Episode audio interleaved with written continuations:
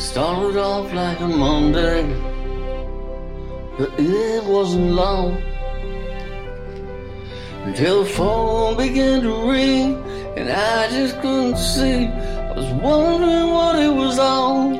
The back of my head just couldn't believe the things that were said and all the grief that poured out from your eyes. And my baby were in the car. No one could tell me how near I fall. All that I wanted was someone to say it's okay. Then the front door opened, and that's why we we just call it the day. We just call it the day. We just call it.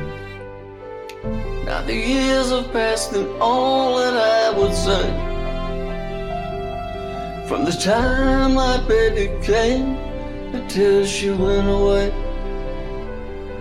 you're gonna lose them to a man and then have children of their own,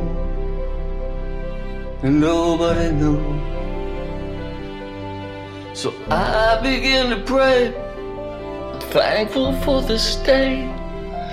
I hope that you never forget what you love and how in a moment that everything turned on a dime. And now I have a story for you about miracles, about miracles in you.